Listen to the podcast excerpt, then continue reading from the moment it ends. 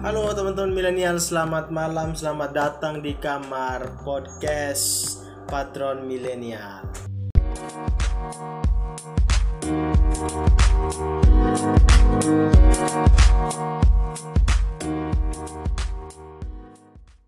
Semoga kita selalu diberikan kesehatan oleh Allah Subhanahu wa taala dan kita bisa tetap melaksanakan kerja-kerja kita sebagai regenerasi yang harus menciptakan, menginovasi dan melahirkan peradaban-peradaban yang baik di tatanan masyarakat maupun tatanan kebangsaan.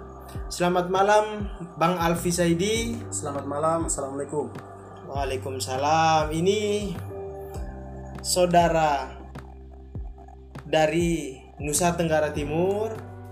Hanya mungkin nanti saya panggil Angkel ya, karena alhamdulillah kedekatan kita walaupun beliau adalah senior yang cukup jauh beberapa tahun, tapi karena kedekatan emosional kita sampai hari ini kita tetap menghormati dan kita memanggilnya dengan sebutan Angkel. Jadi saya panggil Angkel di dalam podcast Patron Milenial tidak jadi masalah. Tidak jadi masalah. Ya, gimana kabarnya Angkel hari ini? Ah, alhamdulillah baik, baik, baik. Alhamdulillah baik. Jadi Gimana Mas Pancar? saya alhamdulillah baik Angkel Oh, dan alhamdulillah bisa menciptakan podcast Patron Milenial ini bersama beberapa teman. Jadi insya Allah ini menjadi satu tolak ukur kita ke depan untuk membangun satu inovasi peradaban yang bagus. Kira-kira seperti itu. Jadi Angkel, sebelum kita membahas tentang hal yang lebih menarik lagi, yang tentang hal yang lebih substansial, hmm, mungkin kita harus sedikit ataupun banyak memberikan doa kepada senior kita Oh. yang hari ini dipanggil oleh Allah Subhanahu wa taala untuk kembali ke sisi Allah Subhanahu wa taala. Ia merupakan senior, bapak bahkan orang yang memang kemudian bisa memberikan contoh suri tauladan buat kita khususnya yang dari timur yaitu almarhum Bapak Muhammad Ali Taher beliau merupakan anggota fraksi di PAN dan sekarang alhamdulillah berada di DPR RI sebagai ketua komisi fraksi 5. Mungkin kita lebih baik kita memberikan doa kepada beliau Al-Fatihah.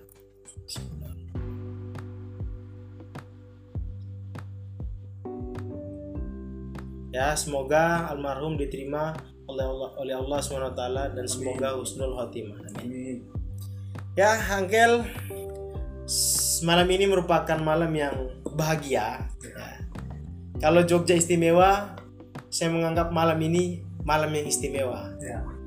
Terutama kedatangan bintang tamu kita atau kedatangan Angkel kita yang mau sudah yang sibuk tapi bisa tetap memberikan kesempatan waktu untuk hadir di kamar podcast sederhana yang kita sering sebut atau yang kita sering sebut adalah patron milenial. Patron milenial. Oh, iya. Itu jadi saya pikir ini momen yang baik. Ya, momen yang baik dan harus tetap kita jalankan sampai kemudian hari nanti. Ya ngomong-ngomong Angkel sekarang apa kesibukan ke sehari-hari ini? Kalau sehat sehat, Ya, tapi kesibukannya seperti apa ini? Untuk kesibukan sendiri ya Mas Pancar ya, saya palingan cuman hanya sekedar ah, mu- mungkin setelah lepas dari kuliah, artinya kan di tahun 2018 akhir Itu lulus. itu lulus di UI Universitas Islam Indonesia. Uh, kemudian berselang waktu sampai sekarang ya kesibukannya yang pertama pengangguran. Oh, Yang pertama ya pengangguran. Yang kedua selain dari tanggung jawab moral sebagai Yes. seorang uh, anak dari orang tua yang harusnya uh, memberikan satu apa namanya satu apa ke, ke, ke- kepa- apa istilahnya ya, ketahanan pangan atau Yes. ekonomi namun nyatanya saat ini ya saya pengangguran bukan berarti saya secara subjektif bahwasanya saya harus uh, melestarikan pengangguran saya. bukan berarti- pengacara pengangguran Ah, banyak acara, Yes. seperti itu. Dan ya sisi lain mungkin sebagai instruktor ya, instruktor dalam artian uh, dalam dunia pendidikan khususnya uh, memberikan edukasi-edukasi ataupun pemahaman di uh, kawan-kawan yang yang memang daerah satu daerah bersama saya di Hipma maupun dengan orda-orda di lain tempat. Artinya di situ saya juga mengisi beberapa luang waktu untuk uh, mencerahkan atau bahkan mendidik adik-adik atau generasi milenial sekarang yang memang memerlukan uh, subsidi pengetahuan seperti itu. Oke, jadi gini Angel, Hmm. kita bicara NTT itu kan lumayan luas. Ya, ya. gitu kan. Hmm. Mungkin biar lebih dalam. Kalau saya pribadi kan dari Maumere. Mau mere ya. Kalau Angkel sendiri Saya dari Pulau Alor. Pulau Alor. Pulau Alor. Hipma merupakan organisasi Kalau Hipma itu orda tapi non uh, legitimate. Artinya bukan organisasi yang merupakan apa?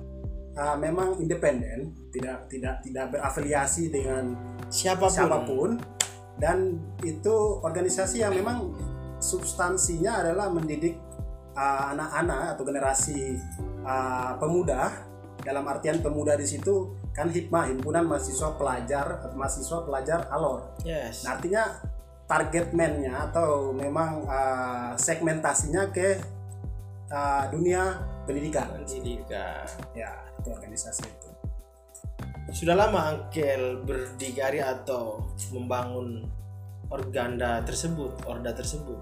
Kalau lamanya dalam artian kontribusi ya cukup lumayan lama ya bahkan sudah 8 sampai 9 tahun Oh, berarti di di Jogja tahun berapa ini Angkel? akhir tahun 2012 2012. ya akhir tahun 2012 Cukup menarik ya sebetulnya Ya, ya. Latar belakang organisasi Ya. ya artinya ya itulah milenial hari ini. Hmm, yang pasti harus punya satu kekuatan pikiran untuk menciptakan peradaban-peradaban baru yang harus dirasakan regenerasi ke depan. Jadi hmm, malam ini sebetulnya ada hal yang sentral, hmm, ada hal yang memang kemudian ya kita ngobrol santai tapi minimal ada substansi dan makna yang akan kita sampaikan kepada teman-teman milenial. ya Mungkin secara latar belakang pendidikan Angkel ini ya Fakultas Ilmu Fakultas Agama ilmu Islam, agama Islam prodi ekonomi Islam Ekonomi Islam. angkatan ya ini kalau bicara angkatan lagi-lagi saya ambigu dalam dalam menciptakan kesimpulan kesimpulan ya dari dari angkatan ya soalnya waktu itu ada kebijakan yang bisa masuk di semester pertengahan semester. Ya, ah, waktu itu 2012 artinya masuk pertengahan semester itu saya bisa lolos di situ ya. di pertengahan semester uh, semester 2 ya pada saat itu. Dan banyak orang yang menanyakan bahwa uh, apakah saya latar belakangnya rata-rata yang berpikir transferan? Padahal waktu itu bisa mas mas Panjar bahwa ada kebijakan yang sudah daftar terlebih dahulu kemudian bisa masuk karena menunggu waktu yang terlambat lama jadi bisa masuk di pertengahan semester. Dan saya secara kurikulum ngikut 2012 cuman secara NIM atau identitas ikut 13 Kalau transfer dari universitas mana? pikiran awal orang kawan-kawan itu saya transferan tapi sebenarnya tidak. Tidak. Ah, saya dari SMA ijazah SMA tapi memang kenapa bisa masuk seperti itu? Memang awalnya pernah kuliah tapi karena ada persoalan tertentu makanya saya ah, Harus meninggalkan yang sana meninggalkan untuk dulu ya. mengabdi terhadap UI. Yang UI harus di kita mengabdi terhadap ya UI. harus harus harus. Itu jadi malam ini itulah latar belakang karena Angkel juga. Latar belakang pendidikan dari ekonomi syariah. Ya. Yang pasti pembacaan soal ekonomi hari-hari ini kan pasti Hmm. Dalam. Jadi mungkin saya ingin mengulik itu. oh Jadi biar biar kita di dalam ruang ya ruang sederhana tapi bisa menciptakan pikiran, bisa menciptakan kekuatan yang memang kemudian apa yang harus kita Hmm. inovasi dalam dunia ekonomi, politik, hukum, Ya. pendidikan hari-hari ini. Hanya malam ini kesempatannya mungkin kita akan mengulik tentang ekonomi. Yes, karena sesuai dengan latar belakang Hmm, Bang Alfi atau yang sering kita katakan angkel. iya. Jadi kalau kita bicara ekonomi hari ini angkel kalau saya baca di berita CNN segala macam atau berita-berita Metro TV, TV One sekarang memang kita masuk pada era pandemi ini angkel. Iya. Yang pasti menghancurkan semua pertumbuhan ekonomi, masyarakat susah dan segala macam itu itu menjadi satu konsekuensi logis ternyata kita hari ini pertumbuhan ekonomi kita menurun. Betul. Kalau dari pandangan perspektif Angkel itu kira-kira seperti apa dengan keadaan ekonomi Indonesia hari ini? Oh ya. Baik, ah, kalau saya sendiri melihat ya, itu namanya perkembangan ekonomi Indonesia. Kalau saya melihat di kuartal pertama, ini kan kita masuk new new year, masuk tahun baru. Ah, bagaimana sih tahun tahun kemarin ya? Artinya review dari tahun kemarin itu seperti apa? Dan saya melihatnya memang di kuartal pertama itu ekonomi meningkat, bertumbuh. Itu kalau tidak salah tu- 2,70-an persen. 2,70 70-an persen ekonomi pertumbuhannya meningkat. Namun karena hanya karena memang pada saat berlangsung dalam dalam dalam dekade-dekade selanjutnya atau kuartal yang memasuki kuartal kedua, kita diterpa badai pandemi pandemi yang kita namakan COVID-19 ini. COVID-19 betul. Nah, ini memang Mas Pancar memang berpengaruh cukup kuat di, di mana badai pandemi ini menghancurkan perkembangan laju ekonomi kita. Yes. Di mana awal pertumbuhan kuartal pertama itu kita naik 2,70-an persen, dia menurun. Defisit 2,70 20 persen menurun, minus 5,70-an kalau tidak salah. 5,70-an persen itu di kuartal kedua. Dan di kuartal ketiga dia menurun lagi pesat, tapi menurunnya cuma 0, sekian persen. Dan sampai ke kuartal terakhir, kuartal ketiga itu dia menembus minus uh, 5,90-an persen. Yes. Dan memang ini dikarenakan persoalan pandemi. Nah, lah kemudian baru-baru ini saya mendengar dari beberapa saluran televisi itu pemerintah ada kebijakan yang memang mau meng, apa namanya alokasikan APBN negara Ya. untuk uh, membendung uh, pe- laju ekonomi Indonesia, di mana uh, sektor yang di- dikendalikan itu adalah sektor kesehatan.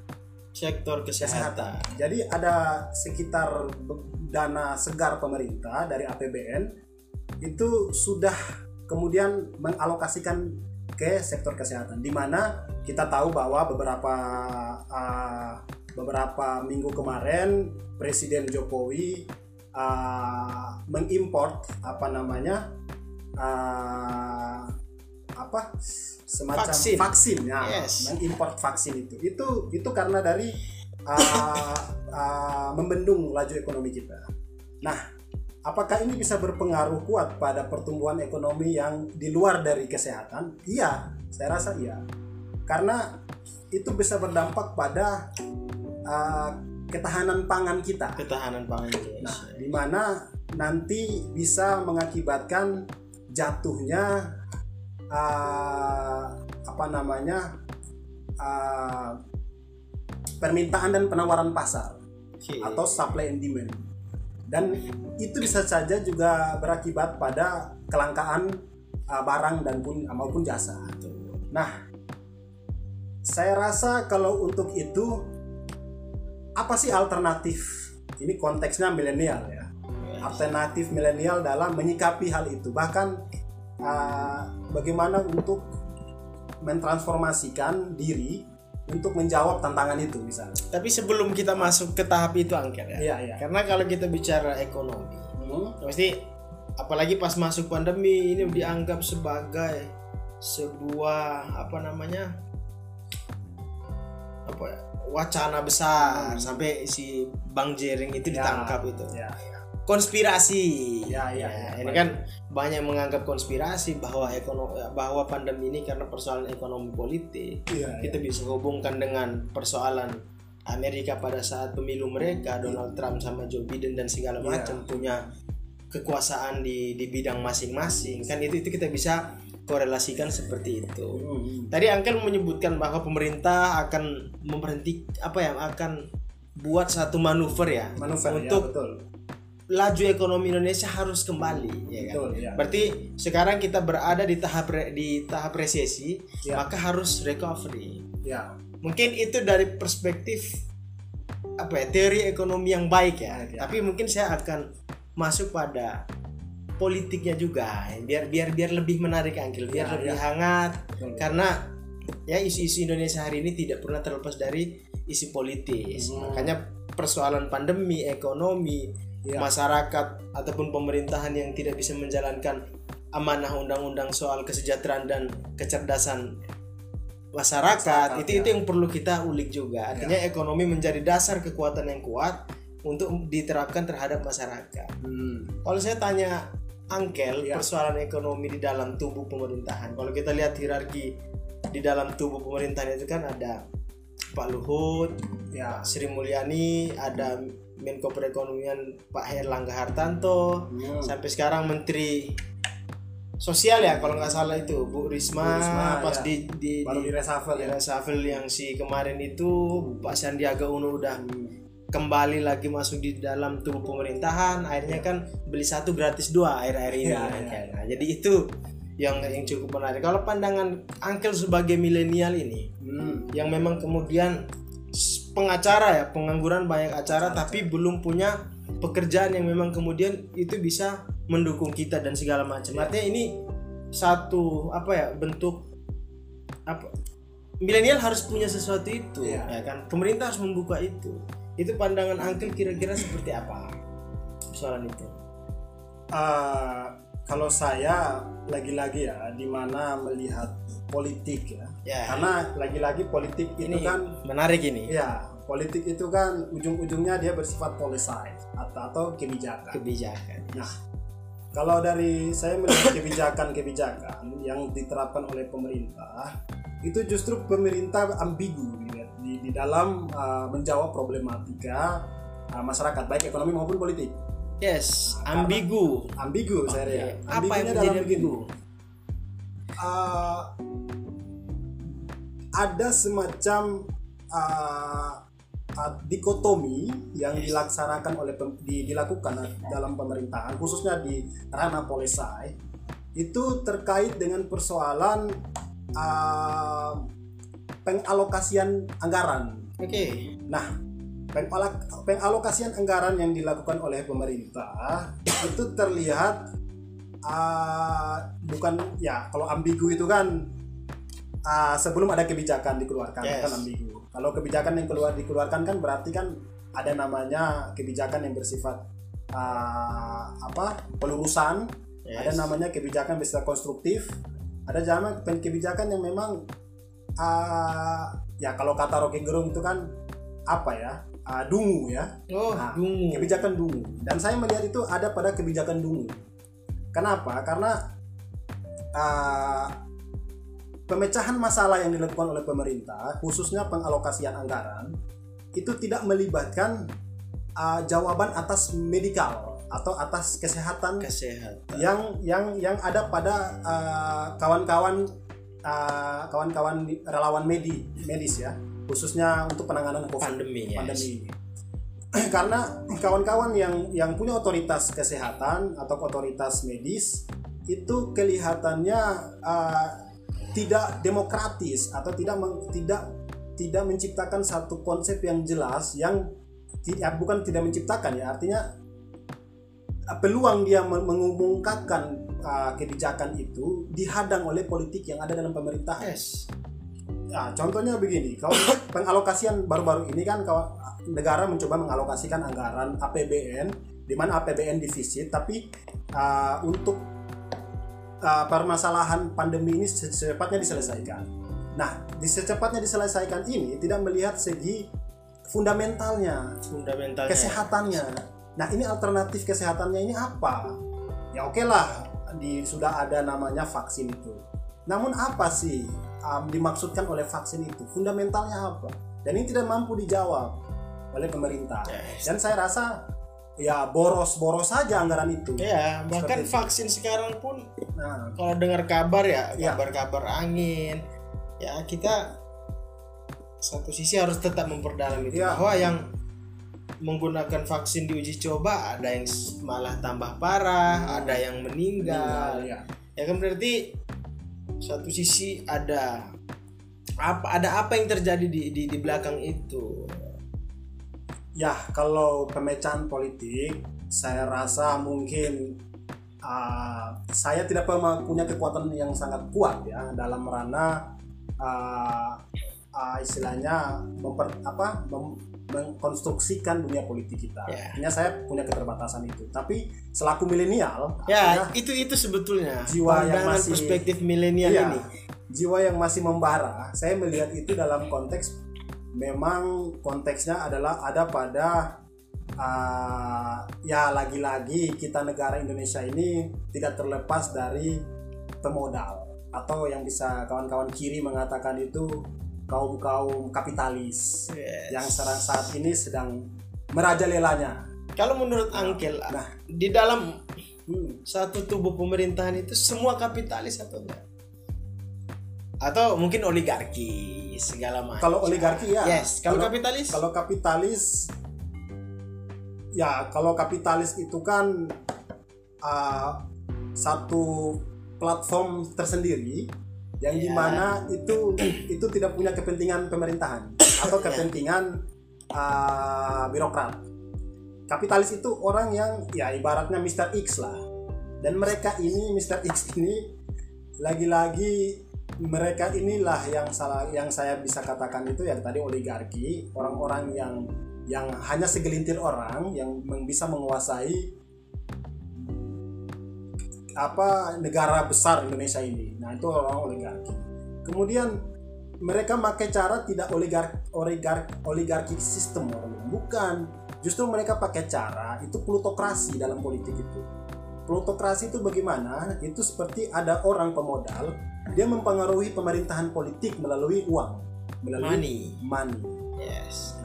dan itu plutokrasi ciri khasnya plutokrasi dan Menarik. Kapitalis orang-orang kapitalis itu tidak tidak tidak punya kepentingan politik. Tapi bagaimana mereka masuk ke ranah birokrat? Karena birokrat ini kan berkaitan dengan kebijakan. Nah kebijakan publik lah Yes. artian. Dan untuk menyerang itu mereka pakai cara yaitu plutokrasi itu. Bag- bagaimana mem- memanfaatkan orang-orang yang punya kepentingan birokrat atau politik itu untuk melegitimasi mereka uh, untuk uh, apa istilahnya menepak uh, menepi ya istilahnya menepi dalam dalam apa uh, cengkraman ekonomi Indonesia gitu. Berarti lebih cocok kita katakan tubuh pemerintahan Jokowi di tahun yang di periode yang kedua ini di dalamnya penuh oligarki. Itu, Penuh itu lebih oligarki. lebih cocok. penuh penuh Jadi kapitalis itu punya konsep tersendiri. platform tersendiri ya, Ya, betul. berarti itu sekarang udah enam tahun. ya Satu sisi yang pasti apalagi mereka menciptakan staf khusus staf staf khusus milenial. Ya ya kita nggak tahu kerja kerja staf khusus milenial sekarang Ya. apa ya, atau Angkel mau masuk staf khusus milenial? Kalau mau nanti. Kalau masuk saya tidak tidak beranikan diri untuk menjadi staf khusus kementerian tapi itu banyak acara itu itu Angkel gajinya lumayan tapi kita nggak tahu kerjanya apa. Kan gitu. Ya betul betul betul dan ya, kalau saya melihatnya memang itu cuman cuman hanya pemborosan anggaran sih sebenarnya. Iya. staf khusus segala macam tidak perlu itu. Milenial itu keniscayaan dia bertumbuh. Wow.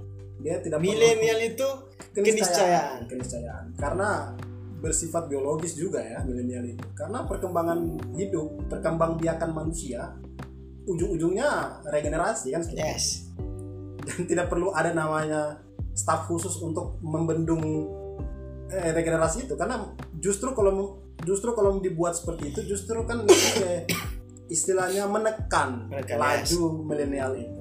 Justru milenial itu tidak kreatif. Ada akhirnya betul sudah Ah. masuk di dalam satu sistem, sistem. Ah, dan diatur kan gitu. Nah, saya rasa ya itu buang-buang buang anggaran lah. anggaran dan buang-buang waktu untuk milenial. Seperti pasti milenial bisa mengembangkan dan bisa membuat satu oposisi yang kuat kuat betul untuk membuat membangun satu oposisi yang kuat untuk menyesuaikan pemerintahan betul bukan untuk menjatuhkan pemerintahan tidak. Tidak. Saya secara pribadi tidak sepakat untuk menjatuhkan Iya. pemerintahan, tapi harus punya keselarasan untuk menjaga keseimbangan di dalam dunia betul kenegaraan. Maksudnya itu seperti itu.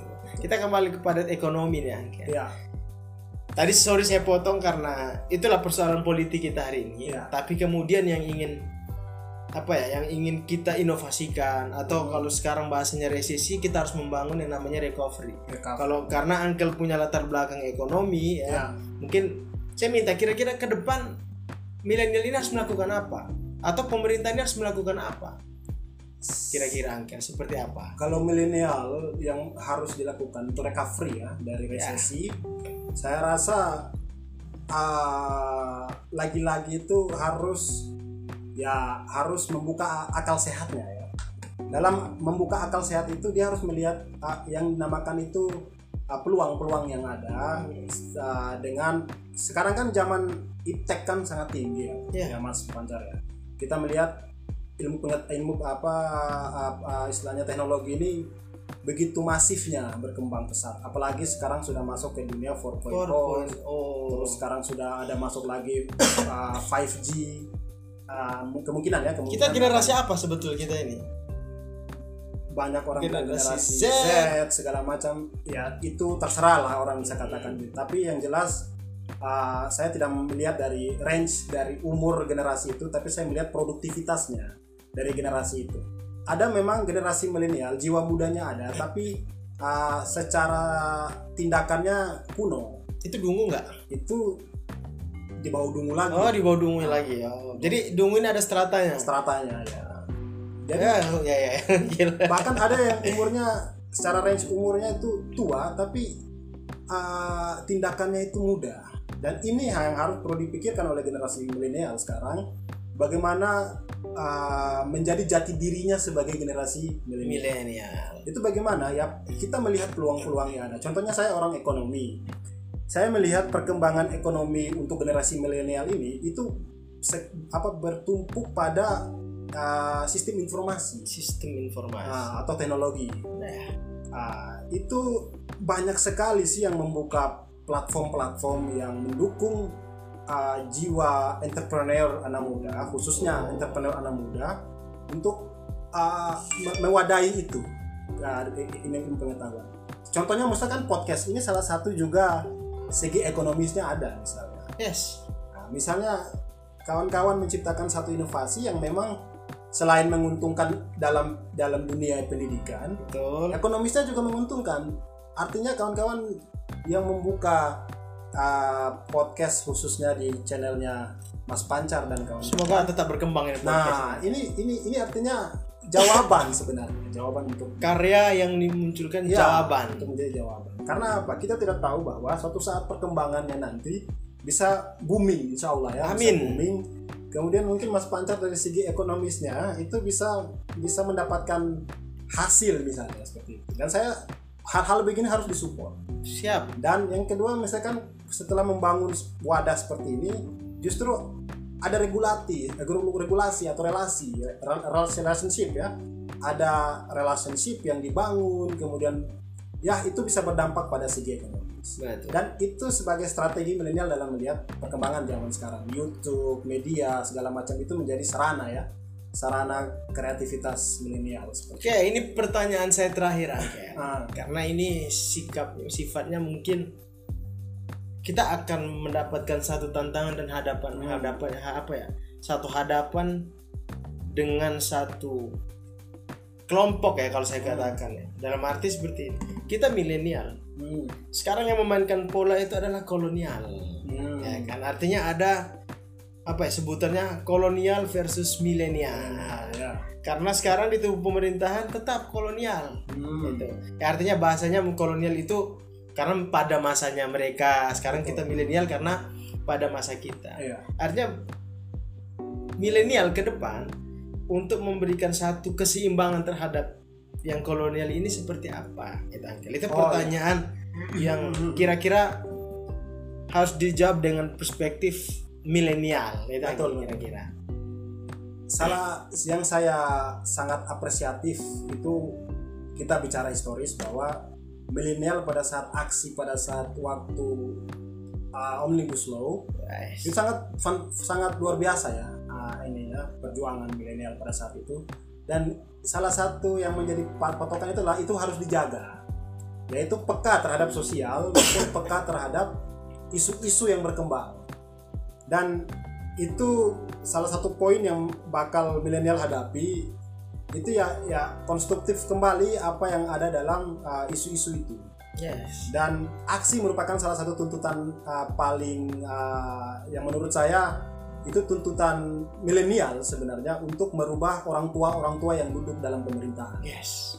di mana orang tua ini dia tidak bisa uh, berkuasa sepenuhnya tanpa melibatkan anak mudanya dan anak muda ini yang tadi sep- seperti Mas Pancar bilang dia equilibrium atau menyimbangi dan salah satunya melalui aksi aksi atau demonstrasi untuk satu wacana atau kebijakan yang miss terhadap uh, rakyat ya terhadap masyarakat itu yang pertama yang kedua milenial itu juga harus uh, uh, rekonstruksi kembali informan yang telah di, di, di, di, di, di- dihadapkan pada era sekarang. Contoh itu informasi-informasi yang yang sekarang ini kan banyak sekali isu-isu yang Yeah. berkembang. Radikalisme, terus isu-isu terorisme misalnya, isu-isu uh, disintegrasi misalnya. Nah, ini kawan-kawan milenial ini jangan terjebak di situ. Harus rekonstruksi kembali Yes. dan harus uh, menciptakan suasana yang yang istilahnya uh, sejuk yang yang Hikmat. hikmat Ya. jangan memperkeruh suasana tersebut jangan mengambil suasana itu untuk menjadi batu loncatan misalnya itu jangan itu menjadi poin pertama harus harus kons- rekonstruksi kembali kemudian yang terakhir itu untuk persoalan uh, pandemi itu milenial pun juga uh, harus Turut serta. turut serta andil untuk menjaga kestabilan kesehatan di masyarakat. Kestabilannya seperti apa? Ya, anjuran protokol, anjuran-anjuran itu turut milenial juga ikut ikut dalam hal uh, menjaga itu, menjaga Betul. itu karena itu menjadi tugas bagi seorang negara, seorang negarawan atau seorang yang yang yang yang ada di tubuh NKRI, ya kita juga perlu juga mengikuti aturan yang ada. Seperti itu sih. Kira-kira itu, itu ya. Itulah Ah. sangat-sangat menarik. Iya. Ini jadi itulah sebetulnya konsep besar tentang milenial. Ya walaupun tadi tadi juga tadi kita sudah membahas tentang ekonomi, itulah sebetulnya pandangan ya walaupun tidak tidak akan mewakili semua milenial ya. Betul. Tapi minimal ini ada terobosan teori pikiran dari milenial untuk merecovery atau membaca segala macam bentuk apa ya pertumbuhan ekonomi Indonesia yang lagi menurun hari ini. Jadi ini merupakan bentuk evaluasi kita. Ya. Ini bentuk meru- merupakan bentuk inisiatif kita ke depan dari milenial untuk Indonesia, Indonesia, sebetulnya. Jadi terima kasih malam ini kita sudah berjumpa. Ya. Ketika ada isu yang menarik, kesempatan Uncle untuk kita undang lagi akan tetap terbuka. Insya Karena Allah, kita insya Allah. harus tetap Menjaga, menjadikan ya. ya, tetap menjaga menjadikan forum-forum seperti ini Ya. sebagai wadah untuk memberikan inspirasi ke milenial Ya. sebagai wadah untuk mengkritisi pemerintahan Ya. atau siapa pun yang melakukan Ya. yang tidak sesuai dengan atas undang-undang dasar dan Pancasila Ya. itu yang perlu kita kritik. Ya. Jadi saya itu kira-kira Hmm. artinya ini menjadi satu konsekuensi kita sebagai milenial. Hmm. Mungkin ada ucapan dari Angkel terakhir atau penutup Ya. Angkel seperti apa Angkel kira-kira? Yang menarik untuk milenial lah Angkel. Nah, closing statement. Ya boleh. saya untuk milenial sendiri, saya berpesan bahwa uh, jadilah seorang pemuda yang pemuda itu bebas tidak tidak di- dikontrol atau dikendalikan oleh uh, birokrasi atau untuk pemerintahan saat ini atau rejim pada saat ini. Jadilah pemuda yang semestinya jadi pemuda. Artinya pemuda yang bisa melihat tantangan zaman dan bisa menjawab sekaligus. Jadi saya juga menyarankan kepada pemuda ataupun generasi milenial itu uh, jangan melihat salah satu apa dari sudut pandang uh, tertentu untuk menjadikan satu batu loncatan.